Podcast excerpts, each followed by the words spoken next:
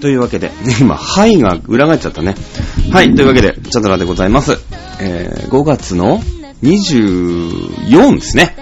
24ですね。はい、現実世界とそんなにタイムラグないんですけどもね、なんかこう、日付感覚っていうのがあんまりないんですよね。どうしてもね、いつもの仕事、まあ普段一応社会人をやってるんですけども、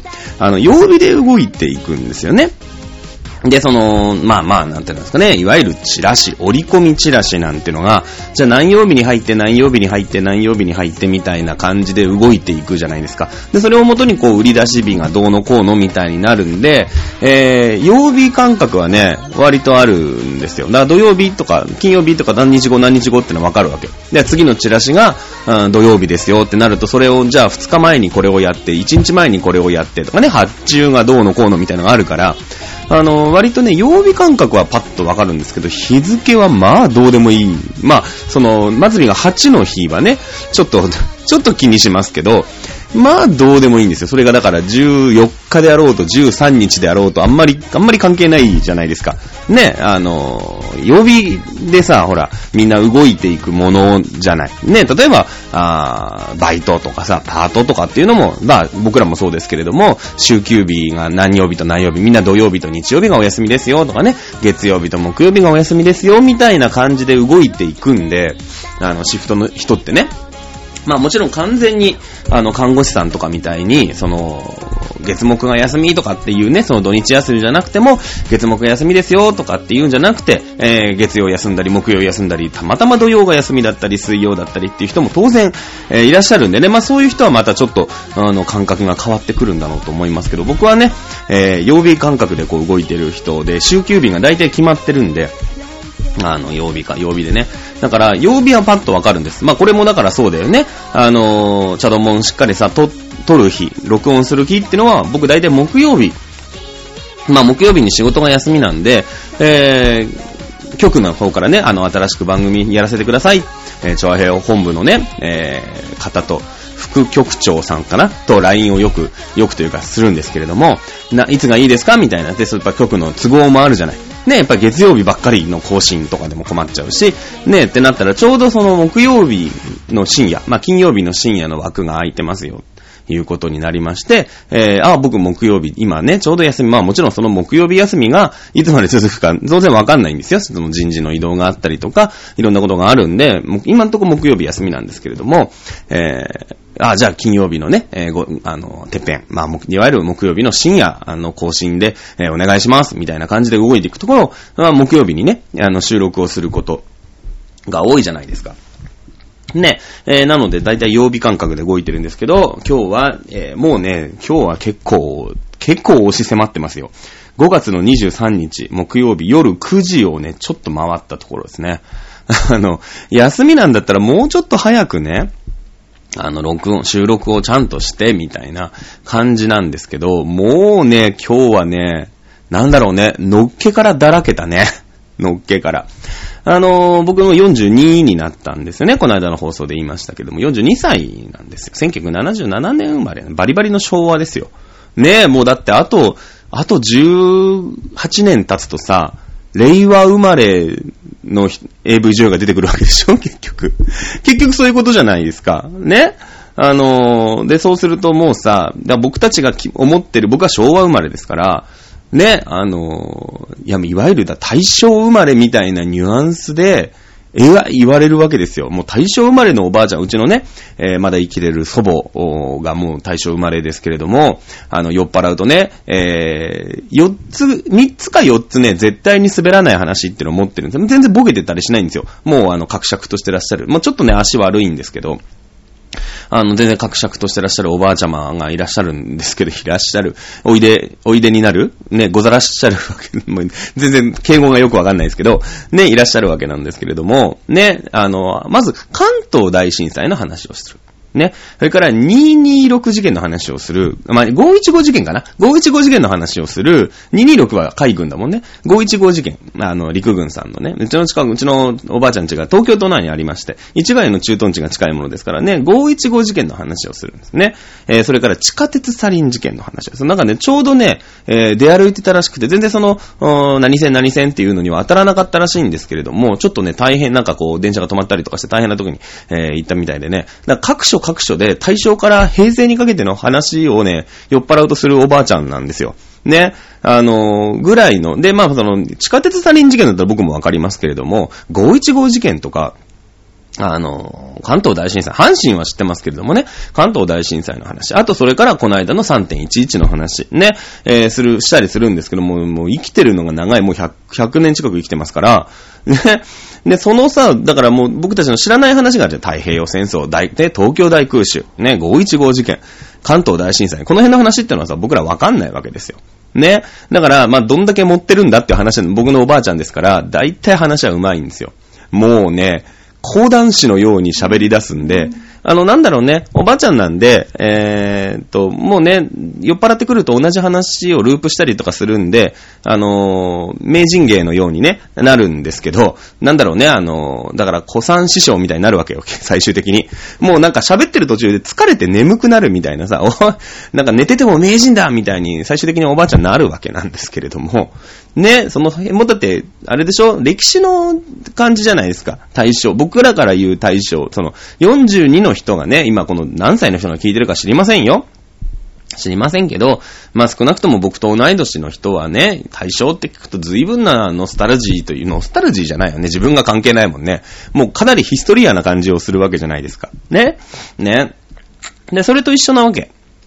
だから、もうそろそろね、昭和生まれの人はもう諦めてると思うの。だって、昭和っすかとか言われてるわけ。だもう平成の人が今すごい怯えてるわけよ。どんどん。もうだってあと15、16年経つとさ、女子高生が令和生まれになるわけよ。で、だから今の、平成生まれの人がさ、30超えてくるわけじゃない。大体。まあ、今ね、ギリギリ小学生とかさ、ギリギリ3歳とかの、ね、ギリ、なんての、もうほぼ令和なんだけど、平成みたいな子はまだね、ちょっと時間かかる。あと10、20年ぐらいかかるんでしょうけど、もうさ、今高校生とかで散々パラその、なんていうの、ちょっと私たち平成じゃないんですよ、みたいな。平成からもう変わって、平成ですよ、みたいな世代いるじゃないね、随分経ってからこう、平成成り立ての頃に生まれた子たちがさ、もう30ぐらいになると、平成っすかみたいにね、きっと言われちゃうわけですよね。だからそうだよね、もうさ、未だにフリック入力してるんですかとか言われちゃうわけよ、きっと。僕がフリック入力はできないんですけど、全然。今ね、若い子に散々言われてんの。なんかその、あいうえおってこう連打するのってほんとダサくないっすかみたいに言われたり、するわけですよ。でも、それはだから、なんだろうね。そうだな、だから、なんての、こう、クワーティ入力ができないのと一緒だよね。だからね、僕らが言うとさ、かな入力すかみたいな感じじゃん。もうかな入力なんて僕はありえないと思ってるんですけど、多分ね、その、あるじゃん。一応かな入力ってさ、あるじゃないで、その、まあ、目の前にキーボードがあるけどさ、左上から QWERTY っていうね、いわゆるクワーティ入力する、普通のね、入力、ローマ字入力ですよ。ね、できるようになってんだけどさ。もうその僕ですら、もういじめられてるわけですよ。フリック入力ができないことによる迫害をね、受けてるわけ。だもうそうすると、もうだからフリック入力もきっと平成のたわもので、令和の時代はもうさ、なんかもう違うのが来るわけよ、きっと。なんか、思い浮かべただけで、それが文字になるみたいな。もしくはもう、キーボードがないみたいなね。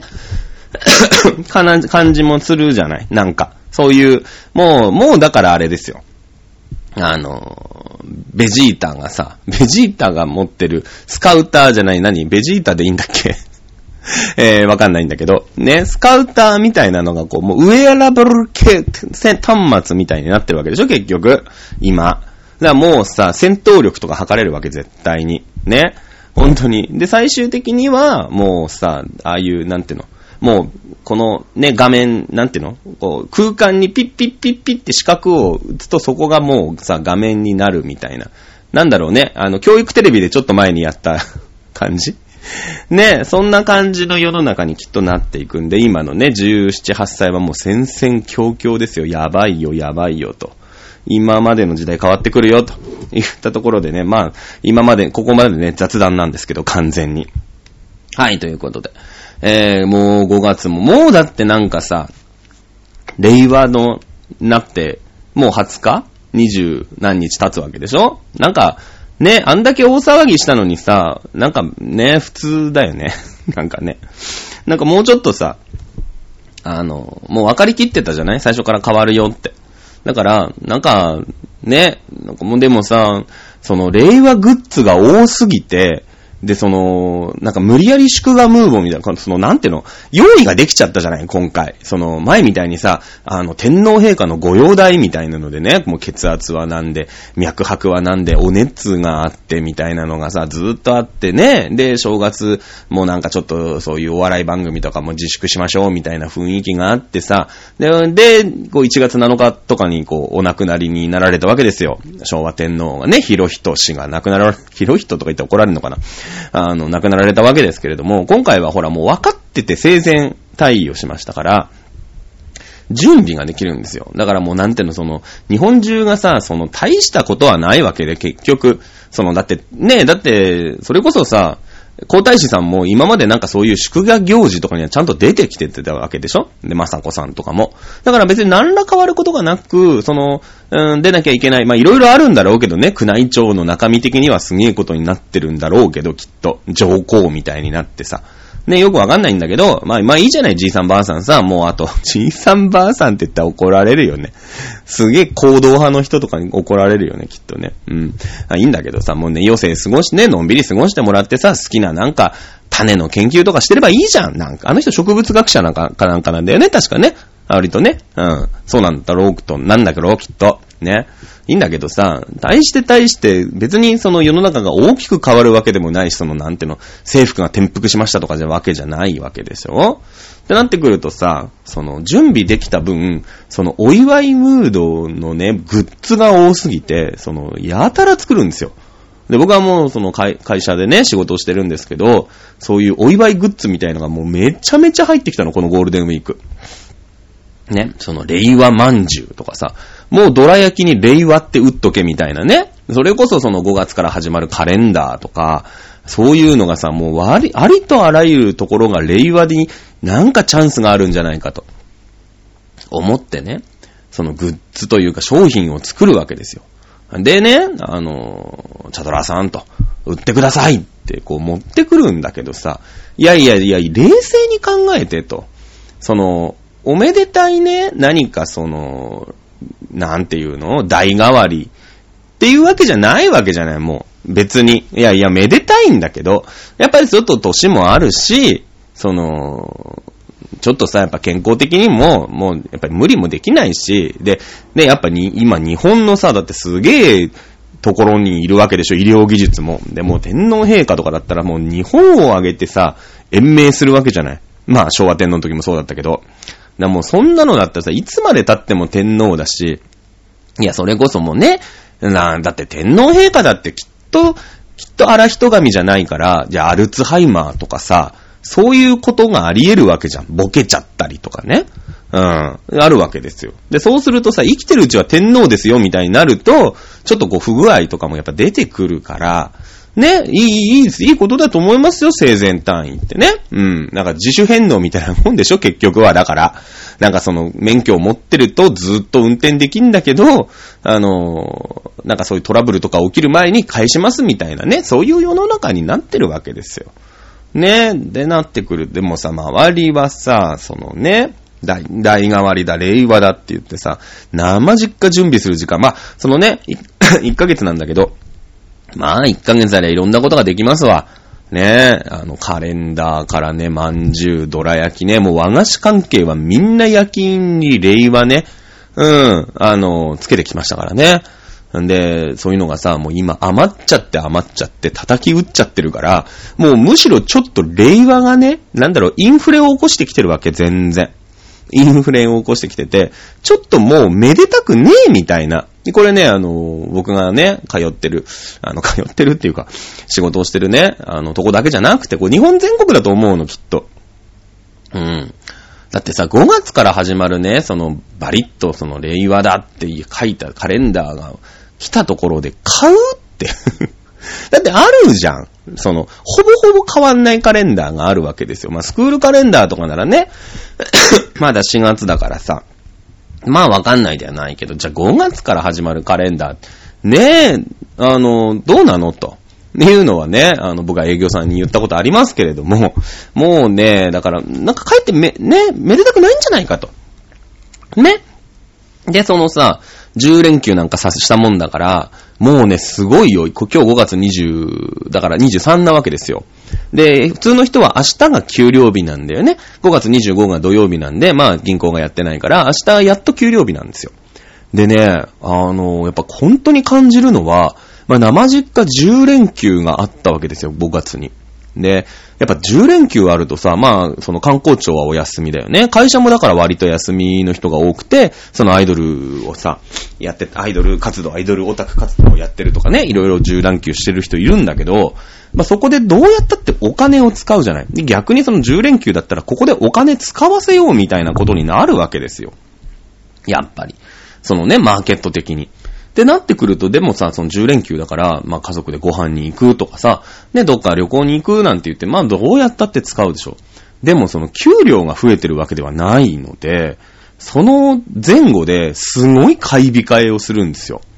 なので、僕はその買い控えられた方の人間なんでね、その旅行業界とか、外食産業とかね、そのゴールデンウィーク中もみんなが休みだから儲かったかもしれないけど、もうその前後ね、本当にね、やばいね、あれは。だから今回、その10連休作るのはいいんだけど、ばらまきでも何でもいいし、もう衆議院選挙も近い、参議院選挙が近いのかな？衆議院選挙が近いのかわかんないけど、人気取りでも何でもいいから、俺1万でも2万でもね、ボーナスを出すべきだったと思うよね。家庭にというか、1世帯あたりだか、まあ国民1人だか知らないけど、ね、じゃあ、いいじゃないですか、20歳以上は1万円とかさ、ね、10歳以上は5000円とかってね、で、0歳から10歳までは2500円とかもう決めて、もうバッサリ決めてね、補助金とかね、これ出すべきだったんじゃないかなと、思うわけですよ。もうね、その4月のだから真ん中辺給料出ても使えませんみたいなね、ゴールデンウィークある。その、10連休をあんまり経験したことがないじゃない。まあ、お正月とかお盆とかはね、みんな経験するんだろうから、まあ、それも、それなりにあるけど、で、お正月とお盆って何がいいって、お正月の前には必ずボーナスがあるし、お盆の前にもボーナスがあるんですよ。まあ、普通の人は。普通の人はね。だから割とその、お金がある段階。ね。で、そのお休みを迎えることができるから、じゃあおばあちゃん家行きましょうとか、じゃあね、なんかこう、美味しいもの食べましょうみたいな感じになるんだけど、今回5月でしょ。5月なんてさ、その、なんていうの？やっぱ新生活だ、新社会人だなんてってさ、3月4月って少し物入りになるんですよね。やっぱりこう、いろんな新しいことが始まる。わけでしょ？体操着を買いましょうとかさ、学生服を買いましょうね。学校に通ってる方たちなんか、ね、その息子さんがいる人なんかはそうだし、ね、なってくわけでしょ？で、そうするとさ、もう3月、4月、まあ4月でさ、割とそのお金は使いますよみたいな。あとはもうちょっと節約しましょうみたいな5月6月なわけ。で7月になるとまあやっとね、ボーナスも入ったし、まあちょっとね、いろんなもん買っていこうかみたいな感じじゃない。結局は。ね。だからその家電が安くなってするわけだよ、5月は。もともとお金が動かないから。ね。ジャパネットとかがそのうちでかいチラシ入れてくるわけよ。ね。まあまあいいんだけどさ。ね。それですごいことだなと思うんだよ。売れない時にさ、売らせようってんだから、ジャパネットは大したもんだなと思うしね。僕もジャパネット使うからね。物を売ってる仕事にね、ついてるんだけど、ジャパネット使うからね。でさ、そんな5月にさ、10連休ですよ、みたいな。いやいや、ちょっと待ってくれよと。学校休みなのかと。父ちゃんもいるのかよと。なってきたらね、主婦の皆さんはやっぱ正直だからお金使えないよね。お金使えないです。本当に。で、いざゴールデンウィーク終わったやつさ、10連休、いや、使っちゃったね。いや、5月の24日の給料日まで、まあまあ節約しないとしんどいねってなるとね、やっぱね、暇だよね。うん、今ね、これはね、大失敗じゃないかと。思うよね、正直ね、政府に本当にね、補助金を出してくれと。ね、いいじゃないですか、なんかさ、商品券とかでもいいじゃん、なんかそういうさ、外食とか旅行とかに使えるやつでもいいんだけど、ね、お給料が変わらないんでね。やっぱね、5月はね、連休はすべきじゃないですね。なんか適当に3連休で1日行って2連休で2日行って3連休みたいのでお茶を濁すべきだったと思うけどね。でそうするとなんかさ、ドカーンと使えないし、ね、本当にね、最近暇でね、5時に、家に、5時半とかに家にいたりするの。5時上がりだから僕、定時はね。でも大体定時に上がれることなんてまずブラック会社だからないんだけど、大体7時とか7時8時前とかまで会社にいることが多いんだけど、ライブなきゃね。うん。そうなんですけど、最近だからさ、もう働き方改革なんつってね、んなこと言ったって帰れねえじゃねえかと思ってたんですけどね、まあまあ帰れてね、家帰って風呂入って、出てくると、まだ相撲やってたりするわけ。そうだよね。だって5時に上がって、うち、今ね、自転車で行ってんすよ。会社に。で、20分ぐらいかかるんだけど、まあ5時20分でしょ、帰ってきて。で、そっからお風呂に、まあお風呂って言ってもシャワーバーって浴びるぐらいだからさ、まあそっから15分ぐらいシャワー浴びたってさ、まだなんか、ね、横綱とかが相撲取ってたりするの。もう高校と明るいしさ、何やっていいのかなみたいなね、話で、まあ前回のね、チャドボンでも喋りましたけど、まあ自炊をしてね、毎日自炊をするものだからもう冷凍庫パンパンですよ、今。いろんな、なんか、とりあえず安かったら買っとこうが通用するようになっちゃったんだよね。昔はさ、料理なんてほら気が向いた時に1ヶ月に3回ぐらいしかしないから、結局無駄になるんだけど、今はなんか安い時の素材とかをね、買っとくと絶対使うじゃん。で、むしろその毎日やるもんだから、その組み合わせが、なんかバリエーションが増えてきて、あ、これがあるからこれ買っていけばこれになるみたいなさ、なんだろうね、なんかエリーのアトリエみたいになってるわけ、最近は。なんかもう、ね、ね、なんかあるじゃない、なんかそのアイテムを組み合わせるとこれが作れますよみたいな感じで、なんか毎日買い物に行って、ね、だからわかるよね。毎日買い物に行く人の気持ちがよくわかる。うん。それを買いに来てんだよ、足りないものを。で、家にナスがあったなとかネギがあったな、ああ、じゃあこれでみたいな。だって今一番僕の欲しいものね、アマゾンの欲しいものリストはもしですよ、私が芸能人でさ、なんかそういうの買ってくれる人がいっぱいいるとすると、僕一番今買いたいのを、親子丼とかカツ丼とか作るときにさ、お鍋なんだけど、なんていうのお玉なんだかお鍋なんだかわからないあれあるじゃん。あれ。うん。あれが一番欲しい。絵が縦についてるさ、ちょっとしたお鍋あるじゃん。なんか、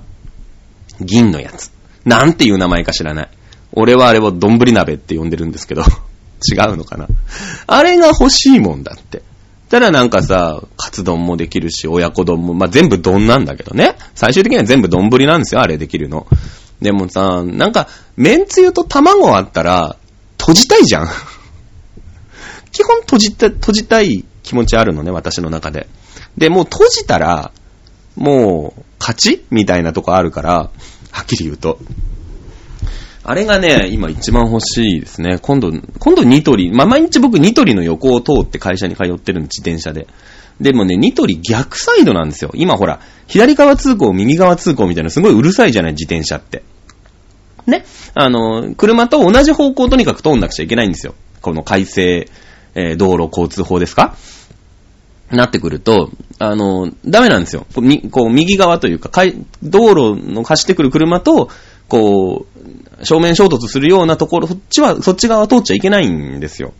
ね、だから、こう、道路で言うと左側を通るんですけど、残念ながらね、ニトリ右側にあるんだよね。だからなんか、ちょっと手前で、横断歩道渡って行くみたいなのにしないといけなかったりするんですよ。で、それがもうめんどくさくて、一択多分ね、700円とかで買えると思うの。だってもうニトリはさ、お値段以上だから、きっと。そんなに高いもんでもないと思うからね、買えると思うんだけど、まあそれだけのためになんか寄るのもな、みたいな。なんか今度、ニトリでね、買うものできた時についででいいかな、みたいなさ、別にフライパンでじゃあ何ができないかっていうほどのことのものでもないじゃない。別に。じゃあまあいいかな、みたいなので、今でも一番欲しいのはあれだね。丼鍋欲しいですね。誰かね、長平を当てにね、プレゼント。そういえばそうだよね。お誕生日おめでとうのおの字もね、この番組のリスナーはないわけですよ。そういえばメール一通も来てないもん、お誕生日おめでとう。ね。いいんですよ。長平を本部にね、お誕生日おめでとうの、鍋がね、来て、局長かね、副局長から、チャドラさんと、調和平本部にプレゼントがね、届きましたので、取りに来てくださいってね、メールは転送してくれるんですけど、多分、物は転送してくれないと思うから、僕はね、武蔵野線乗って、えっちらおっちら取りに行くんですけど、きっと。ね、行くんですけどね、いいんですよ、皆さん全然送っていただいてね、全然僕は取り行きますから、そんな遠いわけじゃないですから、どんぐらいですかね、30分、40分ぐらいですかね、ぐらいでついちゃいますんでね、というわけで、はい、本日も行ってみましょう、チャドラのモンスタームーンって初めて俺、この番組で、あれだね、タイトルコールした気がする。はい、というわけで。別に編集点を作ったわけでもなく、このまま喋っていくわけですけれども、まあね、30分ばかり、雑談をしてしまいましたけれどもね、まあそうですよね、しょうがないですよね。だってさ、1週間あって、あれですよ、有限飯店のね、コンカフェに1回行っただけなんです、僕は。うん。前回が17日の午前0時でしょ？更新が。で、その前の16日に多分だから、有限飯店に行ってるんですよ。多分その16日の収録終わって、すぐ行ってるんですよ。昼間やって。で、やってますよね。だから17日、この番組、ね、前回の放送がアップされてから17、18、19、20、21、22、23と、6日間あったわけですけれども、そのまでにね、オタクらしいオタクはなんと、21日に有限飯店に2時間いただけっていうね。まあ、そもそも、何ですか？モンフレさん的なものが私は行ってないんで、18も19もあったのかな？ありましたけど、全然行ってないっていうね、リリーベがありましたけれども、19日が錦町か。で、18日がどこだっけ？ HMV かな？かなんかであって、たんだよね、確かね。で、19日は仕事だったんで、18日はハッピーなんちゃらでね、僕そこ本当は休みなんですけど、そこも行けず、ね、なんとね、有限飯店で、もうほぼほぼだからコンカフェのオタクをコンカフェアーっていうの？わかんないんだけど、言うらしいんですけど、もうね、ただのコンカフェのオタクになってね、なってますね。うん。まあ、しょうがないなと思いつつ。第2弾はちょっと頑張ろうか、わかんない。頑張んないかもしれない。挫折したら挫折します。今んとこなんかね、日曜日も、日曜日の昼が僕一番調整できないんですよ。で、5月の方、6月の2日のリリーベが錦糸町で、しかもこれ夜なんで、あ、夜だったらなんか回せんのかな、みたいな感じですね。なので、まあそういう時はね、なんか、行こうかなと思ってますけどもね。6月11日のセカンドミニアルバムですか、ガールバージョン02ですね。ジャケット写真が先ほど、つい3時間ほど前に公開されましたね。ノイジーエディションとサイレントエディション。これね、どういうあれなんですかね。まあ両方ね、今回はアニメではなくて、両方とも実写でございます。ね。ノイジーエディションは、まあ、より目違う。そういうんじゃない。変顔じゃないです。どっちかというと決め顔の方です。よりと引きのね、意味のね、よりの絵ですね。で、サイレントエディションの方が、まあ、引き側の絵の、あります。まあ、ブックレットというから、なんていうの、歌詞カードの入った紙の、なんていうのあれですよね、きっとね。それもなんかね、二つで別らしいです。前回の、ガールバージョン01の頃は、の時は、歌詞カードを含めて全部一緒でしたからね、表のなんていうんですか、CD の側の写真だけが実写版と、アニメ版ですか、絵のやつとね、になってました。前回も2パターンあったんだけどね、今回も2パターンあって、でも今回は、絵師さんの方の絵は入ってなくて、まあ、実写のバージョン違いと。そしてブックレットも今回別というところでね、まあまあその、絵師さんにお金を払わない分、予算ができたのかな、よくわかんないですけど、まあ、写真とかも違ったのができた、入ってきたりとか。しますね。で、今回のリリースイベント第2弾、6月1日からかな、やるやつは、全通特典。まあ、なんとね、全通特典が、何ですか？ブックレット、ミニ写真集みたいな。まあ、どの大きさなのかわかんないですよ。それこそ CD サイズなのかもしれない。書いてなかったですけど。ただ32ページって書いてあってましたから、まあ、少なくとも32枚の写真はあるんじゃないかなと思ってますけれどもね。前回、5月の、ゴールデンウィークか。ゴールデンウィークから始まりました、第1弾の、あれは、ムービーかなんかがもらえるんだよね。ムービーかなんかがもらえるらしいんですけれども、これもね、15人いたらしい。うん。意外にいたね。僕も大体マイツの端くれにね、一応名前が、まあ、上がるかな。もうそろそろダメかな。リリーベ全然行ってないから、そろそろレアキャラ扱いにね、なってしまうのかなっていう気もしないでもないんですけれども、まあ、15人いた。僕の感覚としては割と、15人か、割といたね、みたいな感じだよね。うん。だそうです。で、そのムービーもなんか結構ね、スタジオが、レンタルの時間が結構で、結構ギリギリになっちゃったみたいなね、裏話も聞いておりますけれども、ね、まあだから第2弾、でも第2弾の方がもしかしたらちょっとハードルが高いかもしれないですね。第2弾は、平日のね、発売週のリリースイベントがほぼほぼ平日、もう本当に月火木金土日みたいな感じだったから、やっぱりね、どうしても平日っていうとハードルが高いですからね、まあ15人より増えるのか、そして減るのか、わかんないですけどもね、お近くの際、まあモンフラのね、ホームページにいっぱい書いてありますから、まだ一つ一つのリリースイベントでね、追加の特典っていうんですか、例えば私物サインがありますよとか、私服でやりますよとか、そういうのはね、まだ書いてないんですけれども、まあね、まあでも今回そんなに遠いとこなかったですね。横浜が1回あって、錦糸町があって、で立川があるぐらいです。あとはもうほぼほぼ都内というか23区内近郊の中でねやるみたいなんで、まあ割とアクセスとしてはまあもちろんね、八王子とかさ宇都宮とかに平日の中6時半とか言われても困るからね。さすがにそれほらメンバーもいけないしね、なかなか難しいところはありますけれども、そんな感じでねリリースイベント第2弾。まあねその第1弾から今ちょうど空いてる1週間2週間になるわけですけれども、まあ第2弾でね、メインに推していく曲ということなんでしょうか、ネオンのかけら。これが新曲としてね、発表。まあもちろん新曲が1曲あるよっていうのはこの番組でも何回か言ってますけど、このネオンのかけらというね、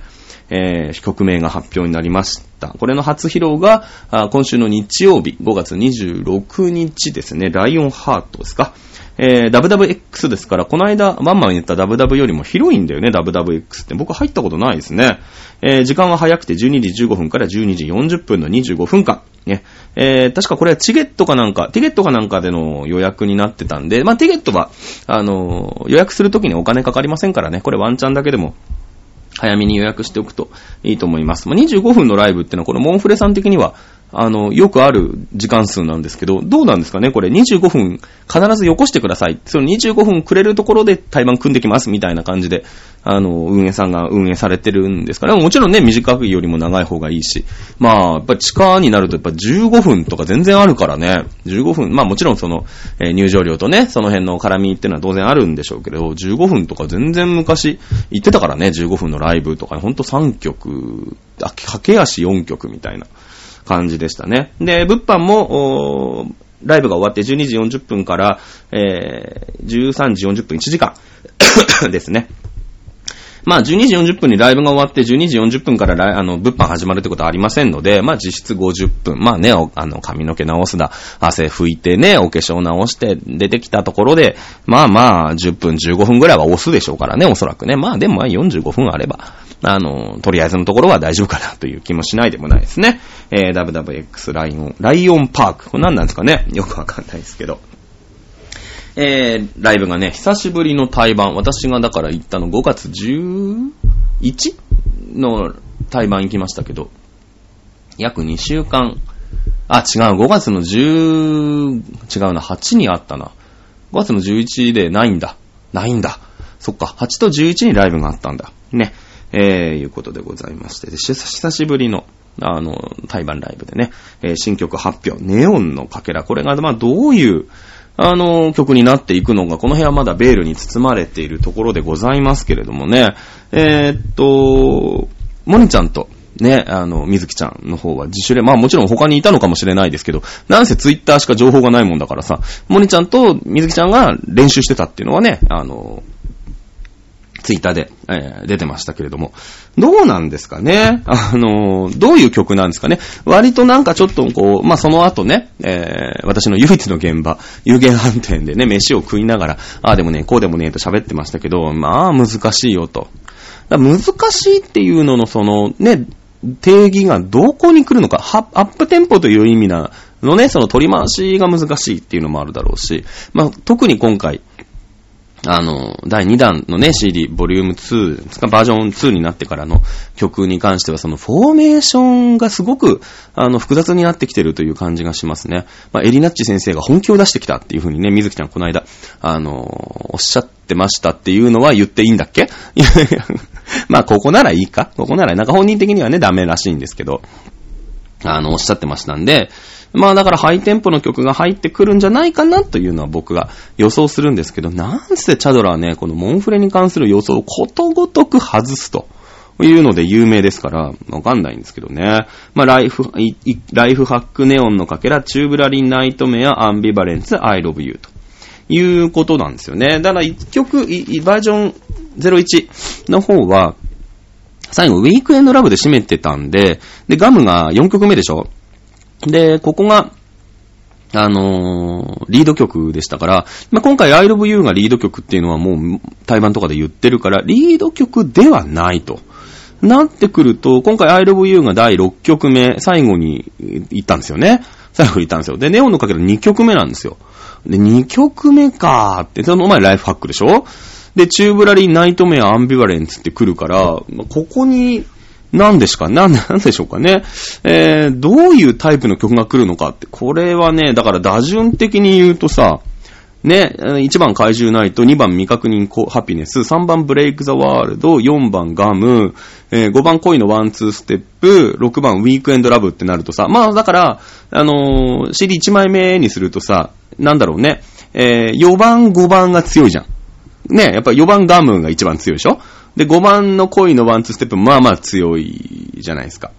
ね。で、ブレイクザワールドもさ、まあ今、だいたい1曲目にね、使うことが多い曲なんで、やっぱこれはもうさ、3番、4番、5番のね、クリーンナップが強いですよと。これわかりやすいですよね。こう完全にこうもう野球と一緒ですよ。ね、1番、怪獣ナイトが塁に出て、ね、未確認ハピネスが送りバント、3番ブレイクザワールドがタイムリー、4番ガムがホームランと、いいぞ頑張れドラゴンズ、燃えよドラゴンズですよね。完全にこれは。ねえ、そうですよね。うん。ねえ、今でも今中愛してるってことでございますけれども。わかる人いるのかなねえ、ってなってくると、1番ライフハック、2番ネオンのかけら、3番チューブラリン、4番ナイトメア、5番アンビバレンツ、6番I love you ってことになると、まあ、とにかく6番I love you が強いわけですよ。完全にね。で、ネオンのかけら2番、今だから2番がさ、強い世の中になってきてるじゃん、なんか。昔で言うと2番ってね、まあ、可愛いだよね。宮本可愛いじゃないですか。ね、もうバンと、大石大二郎だよね。まあ、一番かな、大石大二郎は。ね、なるでしょ？ね、なって、まあ、ね、あるわけですよ。でも今さ、2番が強いみたいな世の中に、2番ジーターだしさ、ね、2番宮崎だしさ、宮崎敏郎だしさ、2番坂本隼人だしさ、2番に強いやつを置いてくんのかなみたいなね、感じもしないでもない。4番ナイトメアはさ、なんだろう、僕的には水木センター局だと思ってるからね、4番センター水木のナイトメアだから、ここはね、いいんです。もう、スモールベースボールで行くんで、うちは。全然いいんですけど。どうなんですかね、I love you はだからもうなんだろうね、6番バレンティンみたいなもんだよね、きっとね。パンチあるし、これが6番にいるの強いよね、みたいな。だから今の西武みたいな感じなわけでしょ、結局。なんかもうさ、今、西武ライオンズっていうね、野球チームがあって、これ野球わかんない人も全然わかんないと思うんだけど、もうなんての、おかわりくんっていうね、数年前に、ホームランを、まあ1年間でホームランを一番打ったバッターがいるんですけど、その人が8番とかにいるわけ。8番、野球ってクリーンでやりますから、8番って基本的にはあんまり打てない、その安全牌みたいな人がいるんだけど、そのおかわりくんっていうね、その中村拓也っていう選手がいて、まあ、なんての、割とガタイのいいさ。でもその人ってすごい、まあ、3年、4年ぐらい前かなにホームラン王を取った選手で、今その山川っていうね、若い4番がさ、すごいペースでホームラン打ってんだけど、で、まあ、西武はその9番にメヒアっていうね、これもまたホームランしか狙ってませんよみたいな選手が、9番にいたりするんですよ。ね、だからもうその変則的な感じでどっからも打てますよみたいなさ、ね、いう打線なんだけど、6番 I love you はそういう感じだろうね、きっとね。だその2番に、そうだね、ネオンのかけらは割となんかこう、いい。2番丸みたいな欲しいよね、俺的にはね。欲しい。そんな感じのね、で、まあ全部5月26日に、私もね、基本日曜日休めないんですけど、まあ、新曲だっていうんで、オタク新曲に弱いですね。新曲と新衣装に、あと新メンバーね。オタク初物に弱いね。だからオタク、まあ、基本巨人と思っていただければ、初物に弱いですから。思っていただければ結構でございますけれども、ネオンのかけらね、初公開。いうことでございますね。まあ、じゃあ、みずきちゃんね、自主練習して、まあ、今ね、ちょっと苦戦してるのか、まあ、負けず嫌いを発揮してね、自主練習をしてたのか、ちょっとそこわかりませんけれども、ネオンのかけら、じゃあ、ここでね、ネオンのかけら、ボーカル総選挙。ね、やってみましょう。どうなんですかね、ネオンのかけらだけじゃもう何にもわかんないんですけど、ただまあ、自主練習をしたっていうことで、僕の中では水木モニコほぼ確定なんですよ。なんか、やっぱ歌と歌割りと、ダンスとの兼ね合いとかね、あと当然歌チームっていうのが前に出ることが多いでしょ、もちろんね、歌ってる、ボーカルの人が前に出ることが多いというか、まあ、当然なんだけどさ、なんだろう、パフォーマーが前で、歌が後ろってのはね、昔流行ったジンギスカンって曲しかね、僕は知らないんですけど、ジンギスカンって知ってます？あれ。4人ボーカルなんですけど、1人ね、すげえ目立つやつがいて、そいつはただただひたすら踊ってるっていうね、逆エグザイルって僕はずっと呼んでるんですけど、ね、そういう感じですけれども、まあそういう絡みで、割と複雑になったりするじゃないですか、歌う人たちって。ね、順繰りに歌う人たちでのフォーメーションってのも当然あるだろうし。なってくるんで、おそらくこの水木モニコ歌うんじゃないかなというところ。あとはそうね、割とセカンドミニアルバムで言うと、まあレア様、遠藤さん、ミカちゃん。この5人一点勝負でどうでしょうか。これピタリ賞あったらね、なんかちょうだい。現場で得点券1枚でいいからちょうだいね。もう一回言うよ。水木モニコ、静香、レイヤ、ミカ、この5人。俺的なネオンのかけらボーカル5人選抜してみました。どうでしょうか。合ってんすかね、合ってないんすかね。いや、まあ、だからなんていうのかな、ミカちゃんとかはさ、もうほぼ情報が少ないから、もう勘だよね。わかんないんですけど。ならまあね、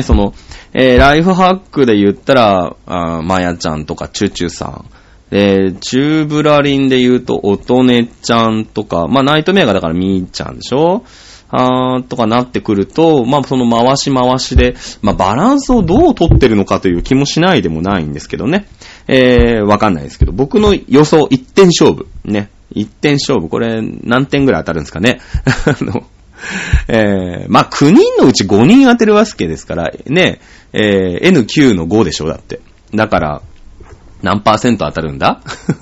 まあ、5人全部当たるのは、9の会場分の、忘れちゃった。ね、最低求めるんでしょ、確かね。あれですけれども。ね、じゃあ実際問題当たるのかということでね、大注目の5月26日、ね、WWX 皆さんお越しください。もうチケットはね、チケット予約始まっております。まあそんな感じでチケットが予約が始まったといえばですね、7月24日、音玉 C スタジオ、三浦海岸ですね、で行われます、音玉。こちらのイベント、水曜日なんだけどね、こちらにも参加がもう確定をしております。7月24日はですね、なんと我らが松村瑞希ちゃんのお誕生日当日でございます。まあもちろんね、モンフレさんはまあ、生誕ライブというようなことは基本やらない。まあ9人いるからね、ほぼほぼ12ヶ月あったら、ほぼほぼ生誕をやんなくちゃいけないんで、生誕ってのはないんですけど、まあね、誕生日当日ということで、こちらのライブはなんとしてもまだ先だからね、有給の申請をしてみたりとか、ね、お腹が痛くなる予約をしてみたりということでですね、ぜひ皆さん来ていただきたい。まあ、面白いですよ。僕も2年ぐらい前にね、この音玉のライブ行きましたけれども、まあ、モンフレさんはちょっとね、どうかなと思いますけれども、ね、水着でライブをやる女の子たちがいたり、水着にね、だからパーカー羽織っただけみたいな女の子たちが、ライブやったりとかするんでね、結構昼間からずーっとやってたりするんで、なんか一部情報ではなんか2時ぐらいにモンフレの出番があるとかないとかっていう話ですけども、よくわかんないですけどもね。そうですね。これ一般発売は6月8日から、楽天チケットとかで発売ですけれども、公式サイトはね、一応先行、抽選予約ということでもう受付が始まっております。音玉のね、公式のチケット売り場の方はもちろんね、でかいライブですから、全然入れちゃいます。で、一般発売でもいくらでも入れるんですけれども、まあ、もうね、公式サイトなら今買えるような感じになってますね。松村瑞希さんね、7月最終週はテストということでしたけれどもね、今年の予定を見たらテストは7月25日からだということで、ここはね、お誕生日にライブができるということで非常にテンションが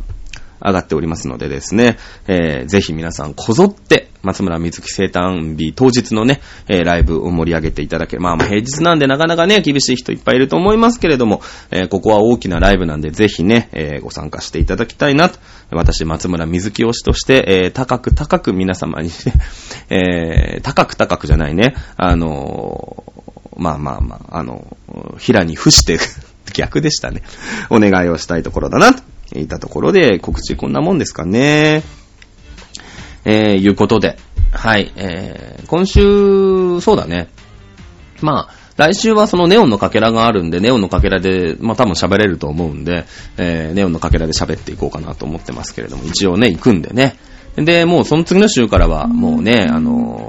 リリースイベントがバラバラバラバラっと始まっていくんでね、またそれについて、私もゴールデンウィークよりはさすがにいけると思いますんで、ぜひそちらの方からね、コメント、また、番組の方。今日ね、本当はね、寝てなければ、まあ、本当にだからその、現場の情報がないじゃない？だから、おとちゃんところにちょっと遊びに行って、ネタ増やしてから家帰って即録音しようかなと思ってたんですけど、野球でね、点を取られてるうちにもう寝ちゃうっていうね、失態を起こしまして、おとちゃんとこのね、クレープスキュールに行けなかったんですね、今日ね。クレープスキュール30分ぐらいいて、あ、こんな感じでしたって皆さんのところに報告に行くつもりだったんですけど、野球を見てたら寝るっていうね、残念なことになってしまいました。ね、ということで。モンフレさんもですね、まあ、7月の、末ね、にもうイベントが決まってるんでね、もちろんそこから、それまでにね、また遠征があったりするのかな、まあ、そろそろなんかそういうのもあってもいいのかな、みたいな気もしないでもないですけどもね、どういう動きになっていくのか、ということで、モンフレさんセカンド EP ね、だからセカンド EP 発売になりつつ、その発売日にワンマンライブの発表みたいなね、この流れよくあるパターンだからね、そろそろその大きな、じゃあこれは次は何に向かっていく、次は何に向かっていくっていうところに、なんかね、こう、やっぱりセカンド EP 発売になると、また一つ、ふっとね、気が抜けちゃいますから、また大きな一つ目標が、これに向けて頑張っていこうねみたいなのもあるのかな。そういう発表がなんかありそうななかなっていうのは、なんとなくアイドルオタクとして思うところでございます。はい、ということでですね、本日の放送、喋りたいことはね、だいたい喋ったかなウェブ版のねはいいとこでもあり悪いとこでもあるんですけれども、喋りたいことが喋ったらそろそろ終わっていいんじゃねっていうね、この自由さね、やっぱこれがねちゃんとした放送だとそういうわけにいかないですよ。やっぱ CM まであと5分絶対繋がなきゃいけないみたいなね、あるんですけれども、まあそれはまだ私のね技量がないですから、こんなもんでしょ。ね。これがね、だから1時間の尺だって言って、その尺に向けて喋れるようになったら、僕も1ランク、2ランクね、やっぱアップしていくんだなと思いますけれども、なかなかね、それは難しいですね。まだまだ、ひよっこでございますね。なんかたまに師匠なんて言われてね、有頂天のケラみたいになってますけれども、まだまだですね。ということで、1時間までですね、あと約10分を残して、この番組終了したいと思います。この番組お相手はチャトラーでした。それでは皆さんまた来週。